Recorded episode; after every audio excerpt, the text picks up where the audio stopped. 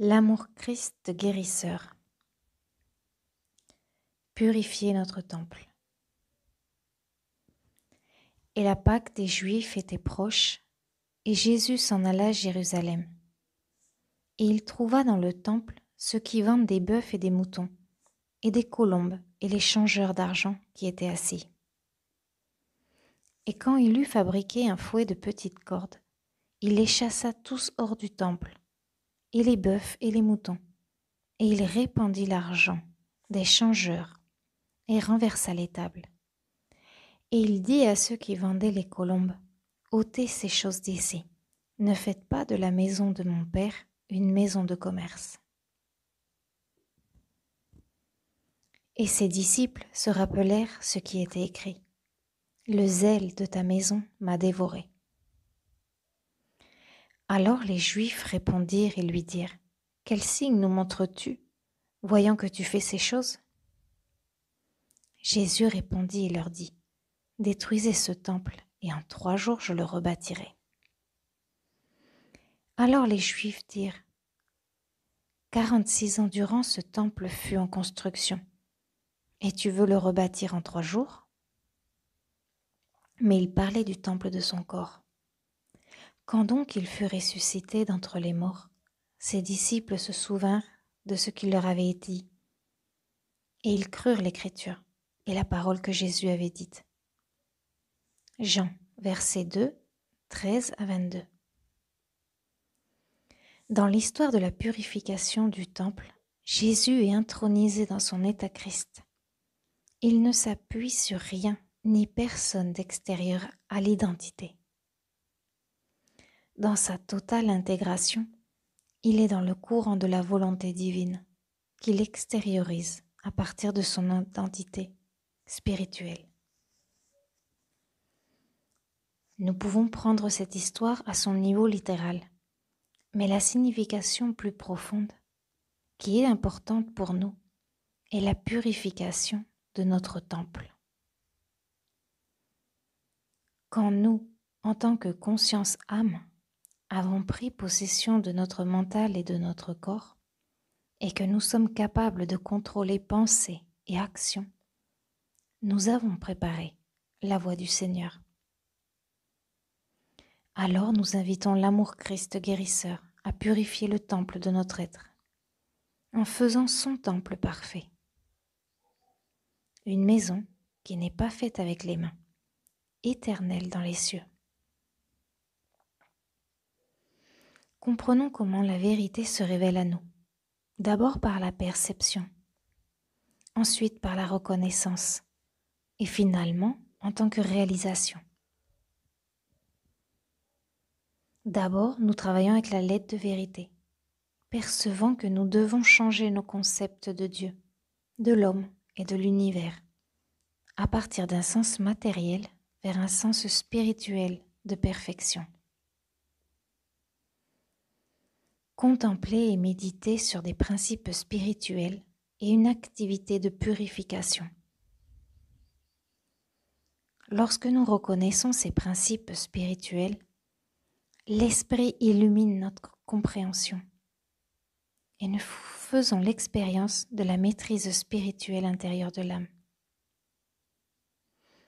Ceci est une réalisation de la vérité. Et comme cette maîtrise est rendue pratique dans notre expérience, nous sommes libérés des limitations du sens matériel. Quand notre mental est imprégné de vérité, nous devenons conscients des dépendances agissant dans notre mentalité, qui nous séparent de notre bien. Ce sont des barrières à la démonstration d'une vie vécue par la grâce. Nous pourrions dire alors que chasser les bœufs, les moutons, les colombes et les changeurs hors du temple est symbolique de notre perception et de la libération de notre dépendance des apparences du sens matériel, sous quelque forme que ce soit.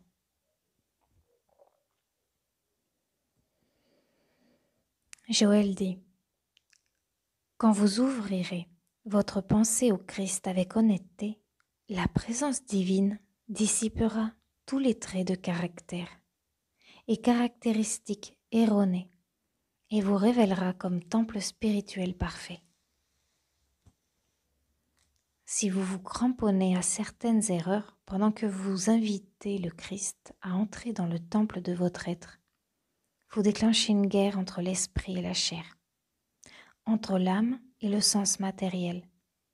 Et cette guerre peut détruire le temple de votre être, votre corps, au moins temporairement. J'ai fait l'expérience de cette guerre dans mon voyage, depuis la conscience des sens jusqu'à la conscience de l'âme. Ceci n'est pas une expérience facile à traverser, parce que souvent pendant la période de dévoilement, des doutes nous viendront. Suis-je sur le bon chemin? Est-ce le message correct pour moi? Est-il possible de satisfaire au commandement divin? Soyez donc parfait comme votre Père qui est aux cieux est parfait. J'avais auparavant pratiqué la métaphysique, où au moyen d'affirmation et de négation, j'avais mentalement, pour ainsi dire, supprimé toute circonstance contraire. Un mental imprégné de vérité et un instrument puissant, très puissant. Et je m'étais maintenu dans un état d'harmonie au moyen de l'application constante, pleine de vigueur des principes de vérité tels qu'ils sont enseignés dans la métaphysique. Quand j'ai commencé à relâcher cet effort et que je suis devenue intérieurement tranquille, chaque condition erronée qui était cachée est venue à la surface.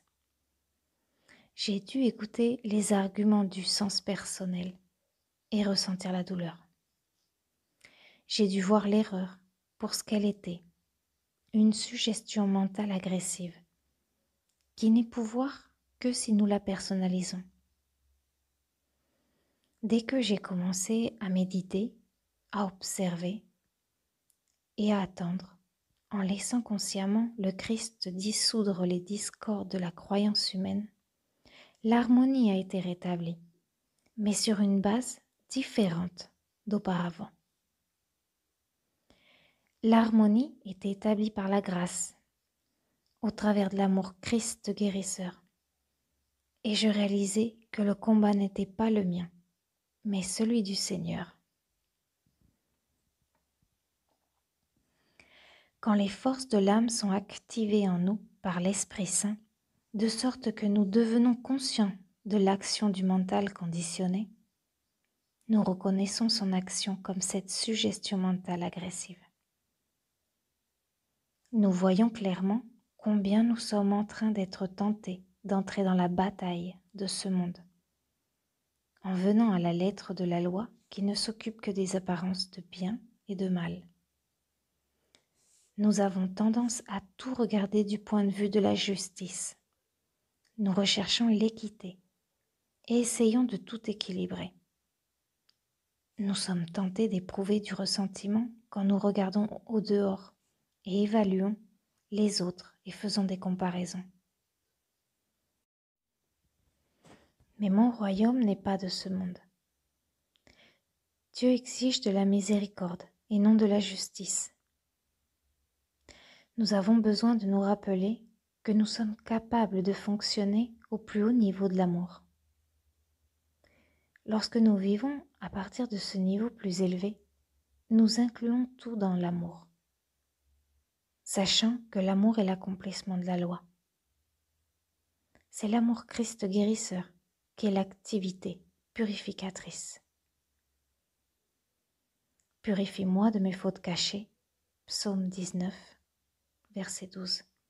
Devient notre prière quotidienne.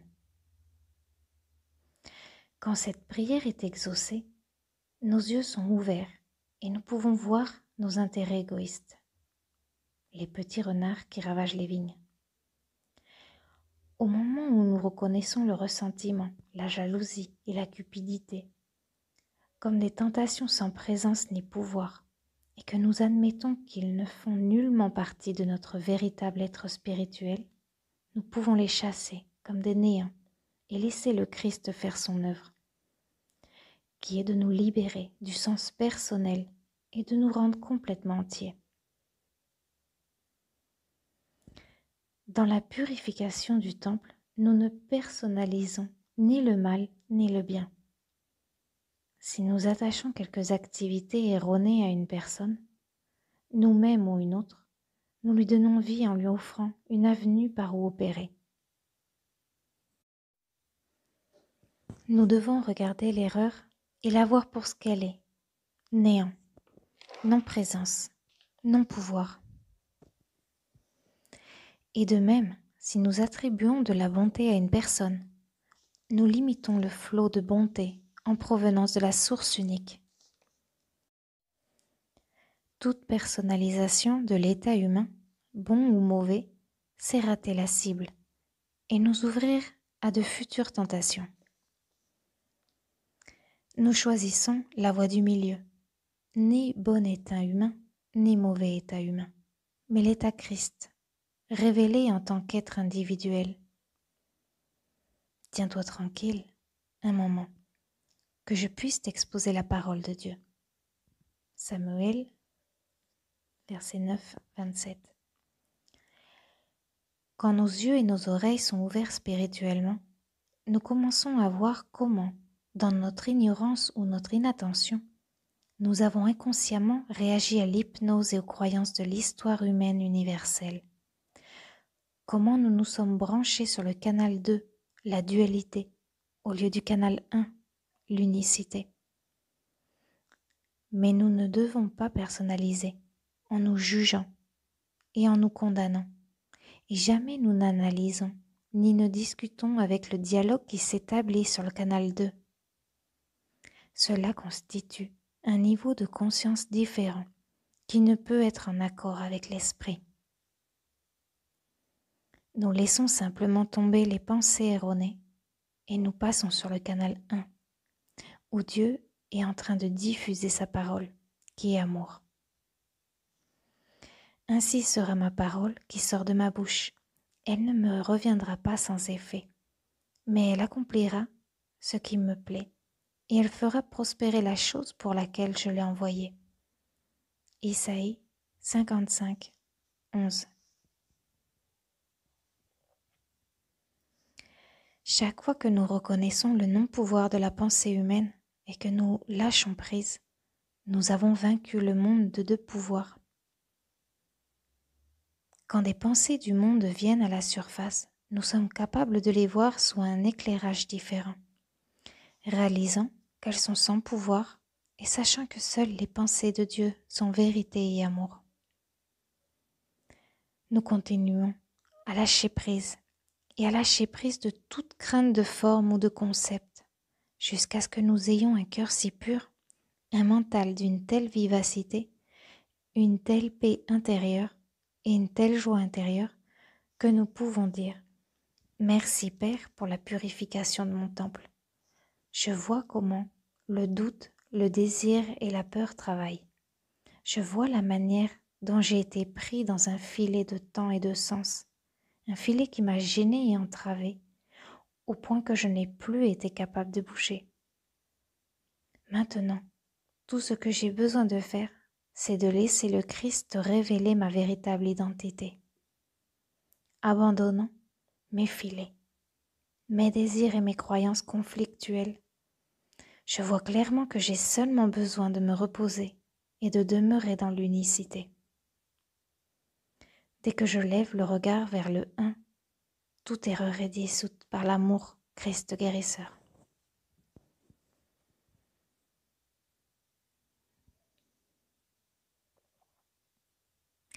Le moyen d'éliminer les erreurs et de recevoir la purification consiste à renoncer à tout désir et à abandonner chaque jour tout sens personnel dans la méditation, en laissant le Saint-Esprit nous purifier.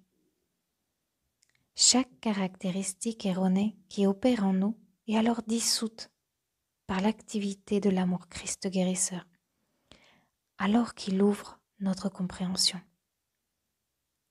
Nous réalisons la vérité que l'esprit est le seul pouvoir et que l'âme est la seule présence. Et nous laissons l'esprit, dans son union mystique avec l'âme, dissiper tout sens matériel alors que nous nous reposons dans le silence de l'être. Il existe différentes espèces de silence.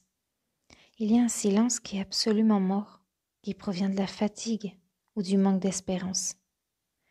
Cette espèce de silence est lourde et il n'y a aucune vitalité en elle, ni de vie, ni de joie. Il y a également un silence de négation, de crainte ou de peur, qui est suspendu comme un nuage noir, obscurcissant la lumière et l'amour. Nous ne voulons jamais pénétrer dans ces formes négatives de silence. Et alors, quand nous allons au-dedans pour méditer, contemplons la vérité. Le Seigneur est dans son saint temple, que toute la terre garde le silence devant lui.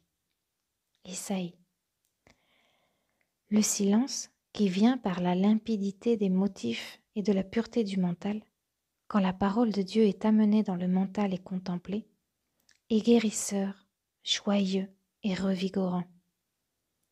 C'est ce qui doit être, parce que c'est l'esprit qui donne la vie. La chair ne peut rien faire.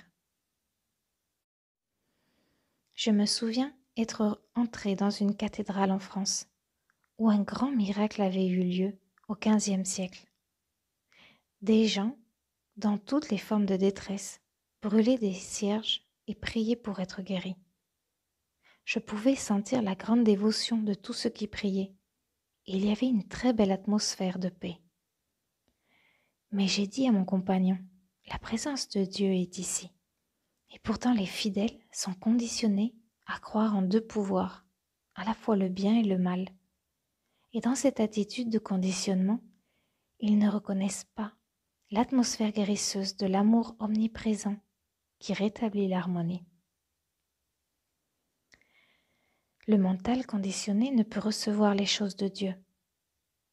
Aussi longtemps que nous croyons que Dieu a un opposé ou un pouvoir opposé, ou que Dieu connaît le péché, la maladie et la mort, nous avons un mental divisé.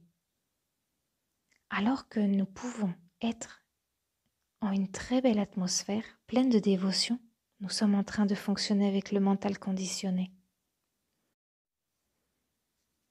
Et bien que nous ressentions un sens de paix, tous les fruits seront conditionnés par notre croyance dans le bien et le mal. Réveille-toi, toi qui dors. Éphésiens 5.14. Abandonnez toute pensée humaine et laissez cet esprit être en vous, qui était aussi dans le Christ Jésus. Il n'existe pas de pouvoir. Soyez fidèles et accrochez-vous à la vérité qu'il n'y a qu'un seul pouvoir, une seule présence et uniquement le mental unique, inconditionné. Et ne vous conformez pas à ce monde, mais soyez transformés par le renouvellement de votre esprit, afin que vous puissiez prouver ce qui est, que la volonté de Dieu est bonne et acceptable et parfaite. L'illumination voit avec l'œil unique qui remplit le corps entier de lumière. Y a-t-il le moindre péché, la maladie et la mort en la présence de Dieu réalisée? Absolument pas. La plupart des grands saints de l'histoire sont issus de milieux religieux dans lesquels la dualité était acceptée. Au lieu de dévotion à Dieu en tant que seul pouvoir, seule présence, seule cause, seule loi, seule substance et seule activité, il y avait dévotion à un Dieu pour triompher du mal, ou aux forces de la lumière pour détruire les forces des ténèbres. C'est ce qui est appelé l'Église militante. Et nous voyons ceci dans de nombreuses parties du monde aujourd'hui. Il n'y a pas de réconciliation dans une attitude militante, pas de guérison. Le mental avec la croyance en deux pouvoirs et un état de guerre. Si nous voulons faire partie de l'Église triomphante, le corps mystique du Christ, nous devons réaliser que l'Esprit est le seul pouvoir et la seule présence. Cette Église est invisible et incorporelle, éternelle et immortelle. Nous ne pouvons vivre dans une atmosphère frelatée de deux pouvoirs et nous attendre à avoir la réalisation Dieu et à nous sentir en paix avec nous-mêmes et avec toute l'humanité. Nous devons sortir d'au milieu d'eux et être séparés. Nous honorons le Christ ressuscité. Cela qui dit Mon royaume n'est pas du monde du péché, de la maladie et de la souffrance. Cette phase est achevée, c'est terminé. J'ai vaincu le monde. Mon royaume ayant une autre dimension de conscience, dans laquelle l'harmonie est déjà établie. Quand les Juifs au temple demandèrent à Jésus Quel signe nous montres-tu, voyant que tu fais ces choses? Ils étaient en train de lui demander quel droit il avait d'agir d'une manière aussi autoritaire. La réponse de Jésus Détruisez ce temple et en trois jours je le rebâtirai était mal comprise par le sens matériel. Comment serait-il possible à n'importe quel homme de rebâtir un temple en trois jours de temps? Mais Jésus faisait allusion au temple de son corps. Il savait qu'en réalité, il était le temple du Dieu vivant, qu'en tant que le Fils de Dieu, il avait la maîtrise et qu'il avait de la grâce en suffisance pour dissoudre tout sens matériel. Plus tard, dans son ministère, Jésus exprima sa maîtrise en disant Par conséquent, mon Père m'aime, parce que je laisse ma vie afin de pouvoir la reprendre. Aucun homme ne me la retire, parce que je la laisse de moi-même. J'ai le pouvoir de la laisser et j'ai le pouvoir de la reprendre. Ce commandement, je l'ai reçu de mon Père. Jean, versets 10, 17, 18. L'épisode de la purification du temple démontrait l'engagement de Jésus à sa maîtrise donnée par Dieu et à son intégrité spirituelle. Jésus pouvait regarder au plus profond de lui-même et ne découvrir aucune volonté humaine. Il était en train de vivre dans la volonté du Père et il avait la maîtrise sur le monde des concepts. Il démontrait la royauté de son être en réalisant la domination de l'amour régnant en lui. En fin de compte, Jésus démontra la maîtrise au travers de l'expérience de la crucifixion et de la résurrection, apportant la preuve que la vie est esprit, indestructible et éternel. Jésus a dit, Ceci est mon commandement, que vous vous aimiez les uns les autres, comme je vous ai aimé. Aucun homme n'a un plus grand amour que celui-ci, à savoir qu'un homme sacrifie sa vie pour ses amis. Dans la purification de notre temple, nous sacrifions notre sens personnel de la vie de manière à ce que nous puissions percevoir l'identité véritable comme étant le temple du Dieu vivant. Grâce à l'illumination Christ, nous sommes purifiés des conceptions fausses et nous percevons un cœur d'amour au-dedans de notre être. Dans cette nouvelle vie en Christ, nous avons la maîtrise et notre liberté dans l'amour Christ guérisseur.